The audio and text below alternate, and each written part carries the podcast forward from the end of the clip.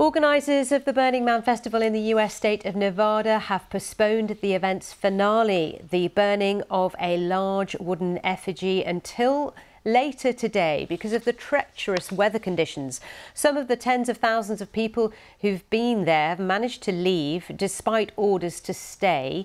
Our North America correspondent David Willis reports from the festival site.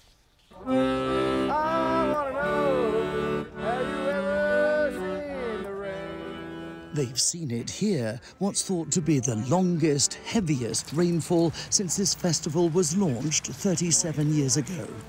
The day before people were due to start heading home, the dusty desert sand was transformed into a quagmire, prompting organisers to close the gates. A driving ban remains in force here, but the organisers say it's too wet and muddy for people to leave, and they're warning that heavy vehicles could end up getting bogged down in the mud. But for those who are desperate to get out of here, well, they're not stopping them. And this morning saw a steady stream of vehicles headed for the exit. The advice to those stranded in the ankle deep mud is conserve food, fuel, and water supplies because it's unclear how long you'll be here. For me and my husband, this is an escape from the hard things, and this is kind of hard. So it is hard, I'm sad, it? yeah. When are we going to get out of here? Oh, that's a really good question. Everyone keeps saying your guess is as good as mine. What do you make of all this? I mean, I'm having a great time.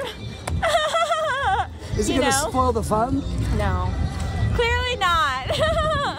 This week long festival transforms a remote area of northwestern Nevada into a sprawling desert city.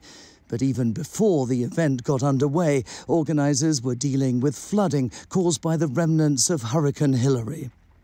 Burning Man culminates with a large wooden effigy being set alight that has been delayed, and its timing now depends entirely on the weather.